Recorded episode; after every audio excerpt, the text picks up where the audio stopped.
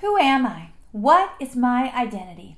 I am chosen, holy, and dearly loved in Christ. Colossians 3:12 says, "Therefore, as God's chosen people, holy and dearly loved, clothe yourselves with compassion, kindness, humility, gentleness, and patience." I grew up as someone who liked to follow the rules.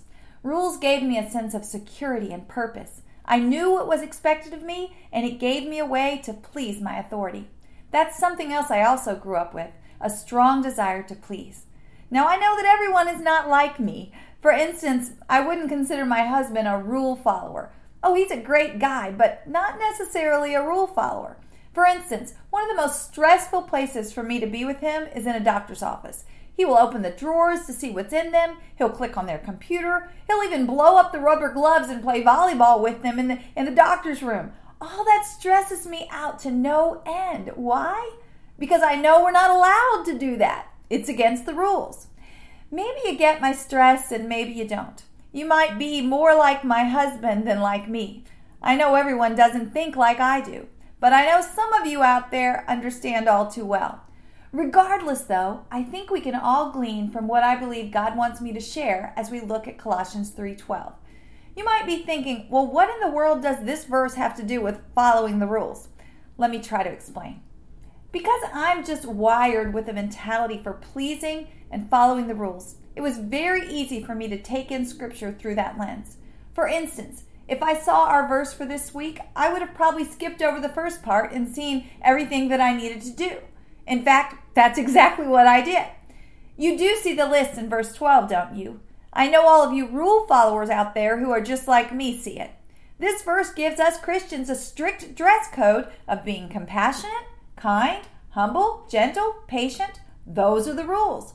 Rules for who, you might ask? Well, just go back to the start of the chapter, and you'll find there for everyone who has proclaimed Christ and been risen to new life with him. It says, Since then you've been raised with Christ. And then the rules start flowing, all the way down to verse 12 and even beyond, all the way into my heart, telling me if I want to follow Christ, then I need to do and become all these things.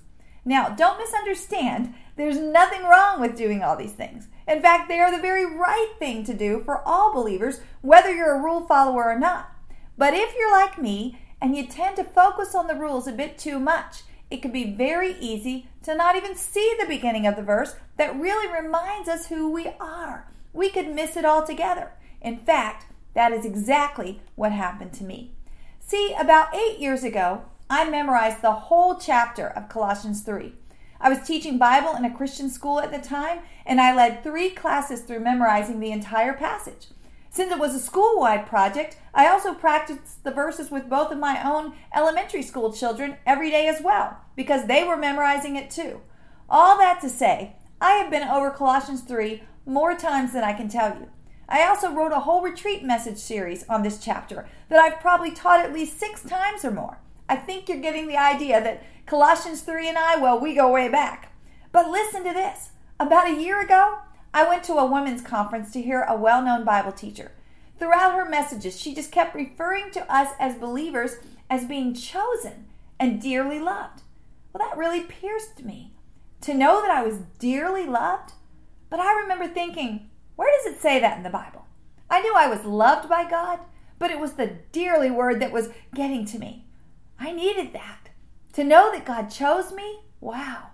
But especially to know that God cherished me and found me a treasure in his family, that I was dear to him, well, that did something beyond expression to me. So I went home and I thought, I- have got to find where that really says that in the Bible. And I did a little searching, and lo and behold, ended up in Colossians 3, right in verse 12 of Colossians 3, the chapter that I knew so well. Right there, it said that I was chosen, holy, and dearly loved. I had never seen it before. How in the world? You know, I've spent a lot of time since then meditating on that phrase in this last year with the intention of allowing the Holy Spirit to weave it into how I think because I don't want to miss that anymore. See, I am chosen. God chose me.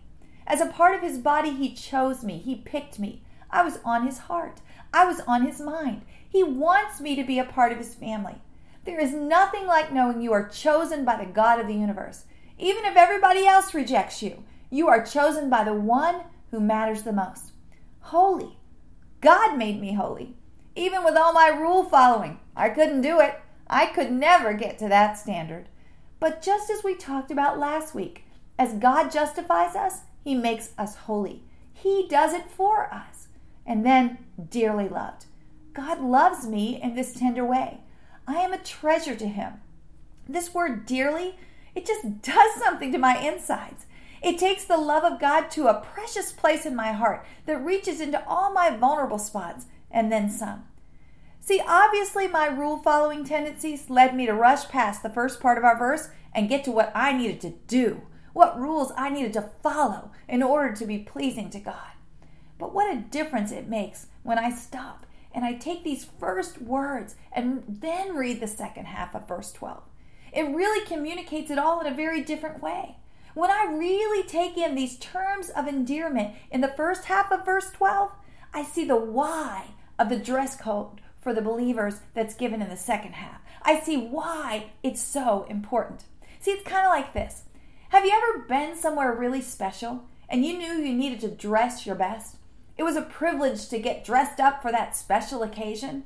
Or maybe you were the guest of honor and you wanted to wear the appropriate attire. You just couldn't be underdressed for this special time. Or maybe you were hanging out with somebody very important and you needed to live up to the right standards of dress. You certainly didn't want to embarrass them, you wanted to be a blessing to them. Well, verse 12 is telling us let's dress in a way that represents who we are. We've been raised with Christ, and we should dress that way. We are chosen by God, and we should dress that way. We are holy in God's sight. We should dress that way. We are dearly loved by the King of Kings, and we should dress that way. That's not about rule following. That's about privilege. That's about honor. That's about identity, dressing for who we are. For all you rule followers out there, don't rush through this verse without taking it all in, or you're going to miss a very important part of your identity. And for all of you who are more like my husband, who can find a way to enjoy life a little more, even in a doctor's office, well, thanks for letting us rule followers talk it through this time. Therefore, as God's chosen people, holy and dearly loved, clothe yourselves with compassion, kindness, humility, gentleness, and patience. In Christ, we are chosen, holy and dearly loved. It is our identity. We can't overdress that.